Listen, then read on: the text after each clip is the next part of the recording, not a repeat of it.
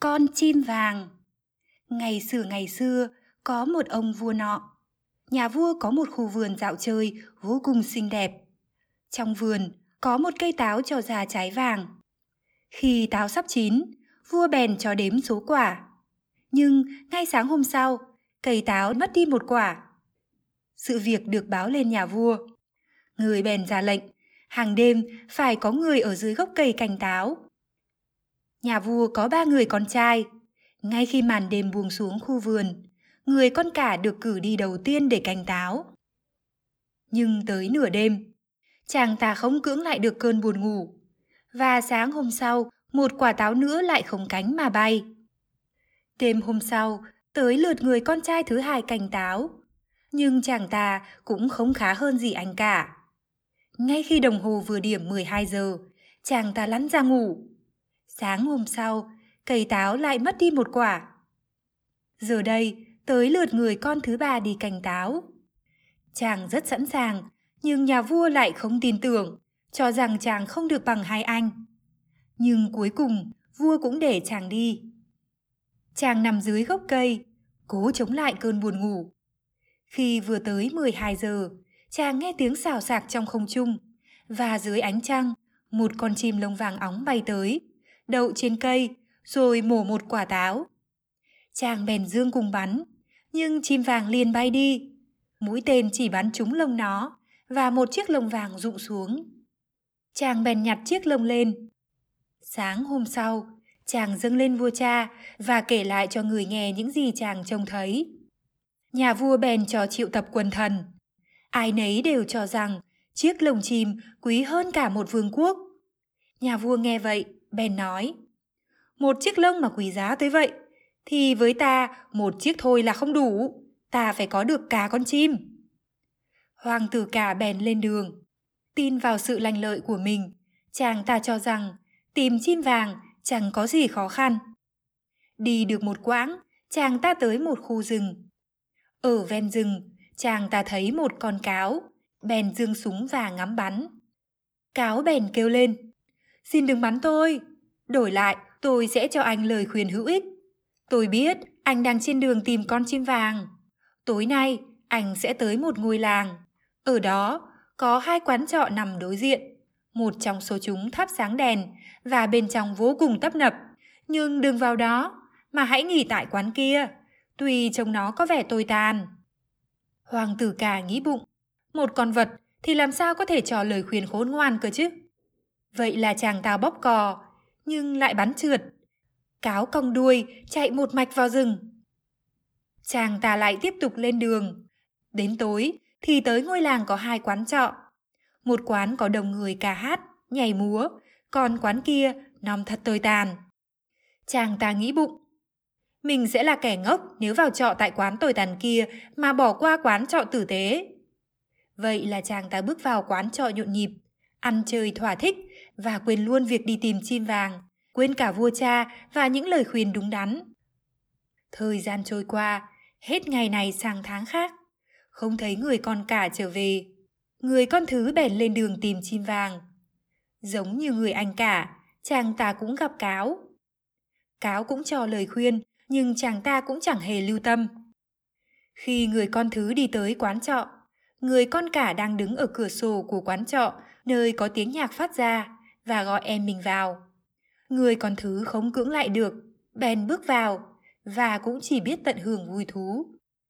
Lại một thời gian nữa trôi qua, người con út của nhà vua mong được lên đường thử vận may, nhưng vua cha lại không cho phép. Nhà vua nói, vô ích thôi, con không đủ khả năng để tìm được chim vàng như hai anh đâu. Và nếu có chuyện không may xảy ra, con cũng chẳng biết xoay sở để mà tự cứu lấy bản thân, còn đâu có đủ tài trí.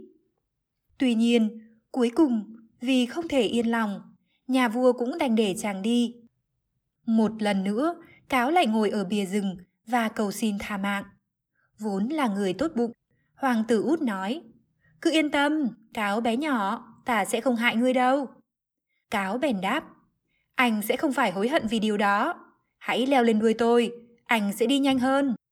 Vậy là ngay lập tức, chàng ngồi lên đuôi cáo và cáo bắt đầu chạy. Vượt qua bao cây cối, bao tảng đá, tới mức lồng nó phân phật trong gió. Tới ngôi làng, chàng út bước xuống. Chàng không bận tâm ngó nghiêng xung quanh, mà đi thẳng vào quán trọ nhỏ và nghỉ lại đó cả đêm trong yên tĩnh. Sáng hôm sau, chàng vừa bước ra thì cáo đã ở đó và nói với chàng. Tôi sẽ nói cho anh biết anh phải làm gì tiếp theo. Hãy tiến thẳng về phía trước cho tới khi đến một lâu đài. Ở đó có tốp lính đang nằm.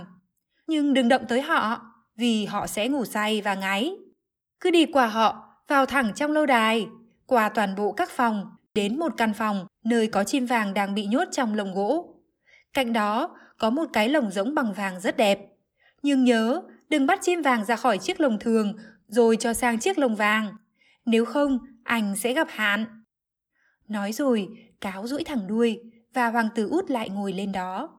Cáo chạy vượt qua bao cây cối, bao tảng đá, nhanh tới mức lông nó phần phật trong gió. Tới trước lâu đài, mọi việc đúng như lời cáo nói. Chàng út tới gian phòng có chiếc lồng gỗ nhốt con chim vàng. Cạnh đó là chiếc lồng bằng vàng. Ba trái táo cũng nằm trong phòng. Chàng tự nhủ.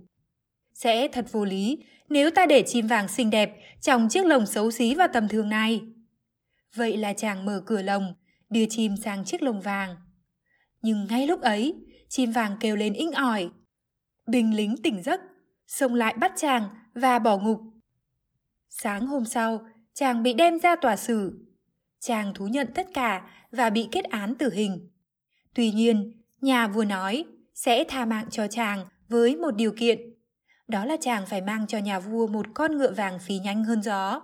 Và khi ấy, chàng còn được lĩnh thêm phần thưởng là con chim vàng. Hoàng tử út thở dài, buồn bã lên đường. Không biết làm thế nào có thể tìm ra được ngựa vàng. Ngay lúc ấy, chàng trông thấy anh bạn cáo trước kia đang ngồi bên vệ đường. Cáo nói, anh thấy chưa, anh không nghe lời tôi nên mới gặp chuyện. Nhưng đừng nản lòng, tôi sẽ giúp anh và sẽ chỉ cho anh cách tìm được ngựa vàng. Anh cứ đi thẳng cho tới khi đến một lâu đài, nơi có một con ngựa vàng đang ở trong chuồng. Những người giữ ngựa sẽ nằm ngay trước chuồng. Họ sẽ ngủ say và ngáy. Anh hãy im lặng dắt ngựa vàng ra. Nhưng anh nhất định phải nhớ lấy một điều. Hãy đặt chiếc yên ngựa thường bằng da và gỗ lên lưng ngựa. Đừng đặt chiếc yên vàng treo ngay gần đó. Nếu không, anh sẽ gặp nguy. Nói rồi, cáo rũi thẳng đuôi và hoàng tử út lại ngồi lên đó. Cáo chạy vượt qua bao cây cối, bao tảng đá, nhanh tới mức lông nó phân phật trong gió. Mọi chuyện diễn ra đúng như những gì cáo nói. Chàng út tới chuồng ngựa, nhưng vừa định đặt chiếc yên thường lên lưng ngựa. Chàng tự nhủ, thật đáng tiếc cho con vật đẹp đẽ giường này, nếu như ta không đặt chiếc yên tốt lên lưng nó, nó xứng đáng được như vậy. Nhưng khi chàng vừa đặt chiếc yên vàng lên lưng ngựa, ngựa bèn hí lên thật to. Những người giữ ngựa thức giấc, túm lấy chàng, giam vào ngục. Sáng hôm sau, chàng lại bị xử tử hình trước tòa. Nhưng nhà vua hứa, nếu như chàng giải cứu được công chúa xinh đẹp trong tòa lâu đài bằng vàng, chàng sẽ được thả tội chết, đồng thời được vua ban cho ngựa vàng. Chàng út lại lên đường, trong lòng chịu nặng. Nhưng may mắn thay, chàng lại mau chóng tìm thấy anh bạn cáo trung thành. Cáo nói, Đáng ra tôi nên để mặc anh với vận rủi của mình. Nhưng tôi thấy tội nghiệp cho anh quá, nên tôi sẽ giúp anh thoát khỏi rắc rối lần nữa. Con đường này dẫn anh thẳng tới lâu đài vàng, tới chiều là anh sẽ đến nơi. Chờ lúc đêm khuya tĩnh lặng, công chúa xinh đẹp sẽ đi tắm. Khi nàng bước vào phòng tắm, hãy bước tới và hôn nàng. Nàng sẽ đi theo anh, anh có thể dẫn nàng đi, nhưng đừng để nàng chào từ biệt cha mẹ. Nếu không, anh sẽ gặp nguy và rồi cáo lại duỗi thẳng đuôi để chàng ngồi lên. Cáo chạy vượt qua bao cây cối, bao tảng đá, nhanh tới mức lông nó phân phật trong gió. Tới lâu đài, mọi việc diễn ra đúng như lời cáo nói. Chàng chờ tới nửa đêm, khi tất cả đều say ngủ, và công chúa xinh đẹp đi vào buồng tắm. Chàng bèn bước tới, trao cho nàng một nụ hôn. Nàng nói mình vui lòng được đi theo chàng, nhưng rơi lệ, cầu xin chàng được chào từ biệt cha mẹ. Thoạt đầu, chàng cự tuyệt. Nhưng nàng khóc mãi không thôi, rồi quỳ xuống dưới chân chàng cầu xin. Cuối cùng chàng cũng bằng lòng.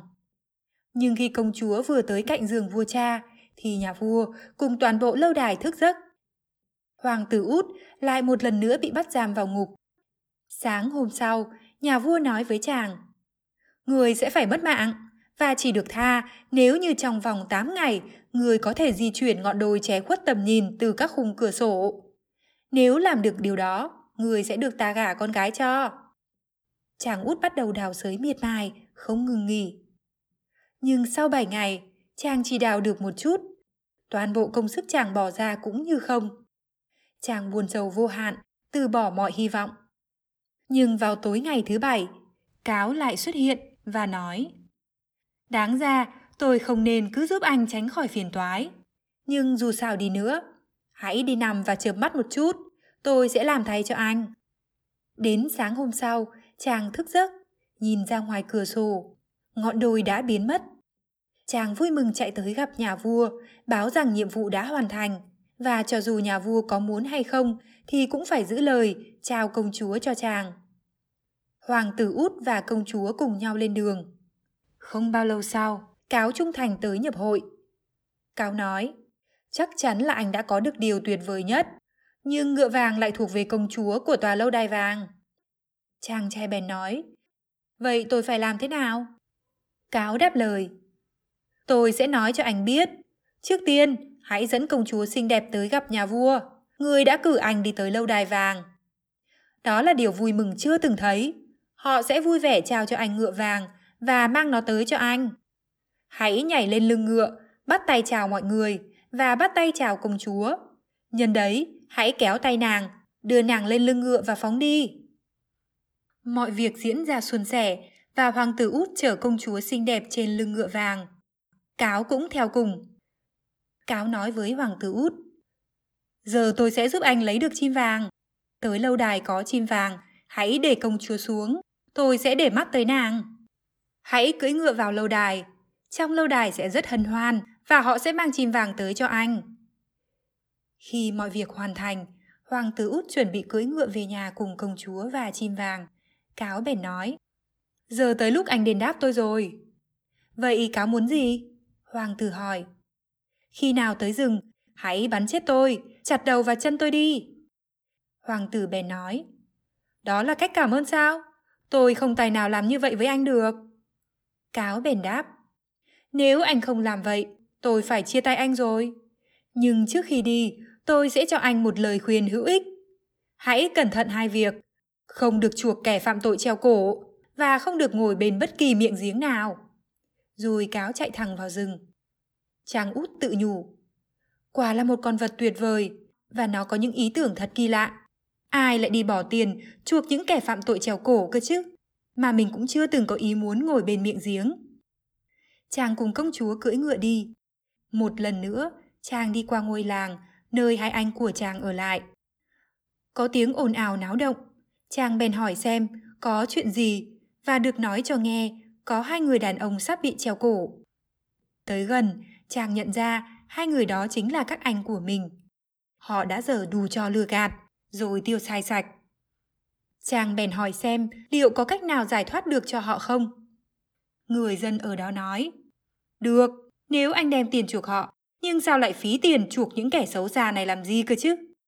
Chàng chẳng nghĩ ngợi gì, đem tiền chuộc hai anh. Hai người anh liền được trả tự do.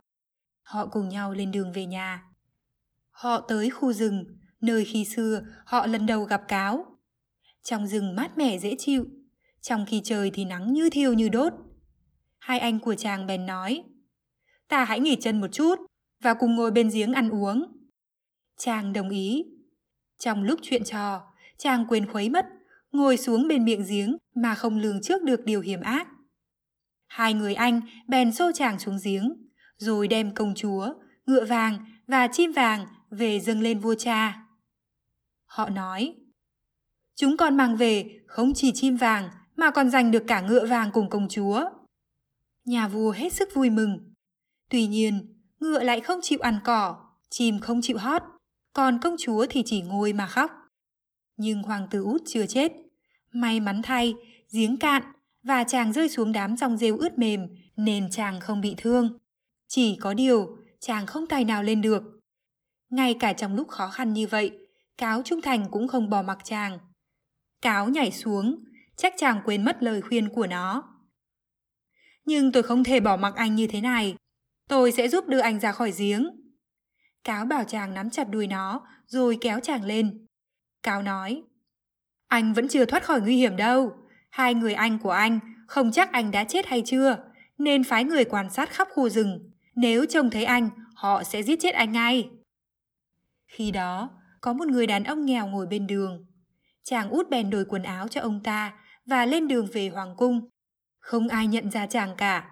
Nhưng chim bắt đầu lên tiếng hót, ngựa bắt đầu ăn cỏ, còn công chúa thì thôi khóc. Nhà vua kinh ngạc, bèn hỏi, như vậy nghĩa là làm sao? Công chúa bèn đáp, con cũng không biết vì sao, con đã rất buồn, nhưng giờ thì con vui vô cùng. Con có linh cảm là chồng sắp cưới của con đã về. Rồi nàng kể cho nhà vua nghe mọi chuyện, dù hai người anh đã dọa sẽ giết chết nàng nếu nàng tiết lộ chuyện gì. Nhà vua bèn ra lệnh cho tất cả mọi người trong lâu đài phải tới diện kiến. Trong số ấy có cả hoàng tử út trong trang phục rách dưới. Nhưng công chúa nhận ra chàng ngay lập tức, chạy lại ngả vào lòng chàng. Hai người anh bụng dạ hiểm độc bị bắt giữ và xử tử. Còn hoàng tử út kết hôn cùng công chúa và thừa kế ngai vàng. Nhưng còn cáo tội nghiệp thì sao? Một thời gian lâu sau, hoàng tử út lại tàn bộ trong rừng và gặp cáo. Cáo nói, giờ thì anh đã có mọi thứ mình mong muốn, nhưng nỗi thống khổ của tôi thì không bao giờ chấm dứt. Việc giải thoát tôi nằm trong tay anh. Một lần nữa, cáo rơi lệ cầu xin chàng bắn chết nó. Chàng đành làm theo. Nhưng ngay lập tức, cáo hóa thành một chàng trai. Đó không phải ai khác, mà chính là anh trai của công chúa xinh đẹp. Giờ đây đã được giải thoát khỏi bùa chú.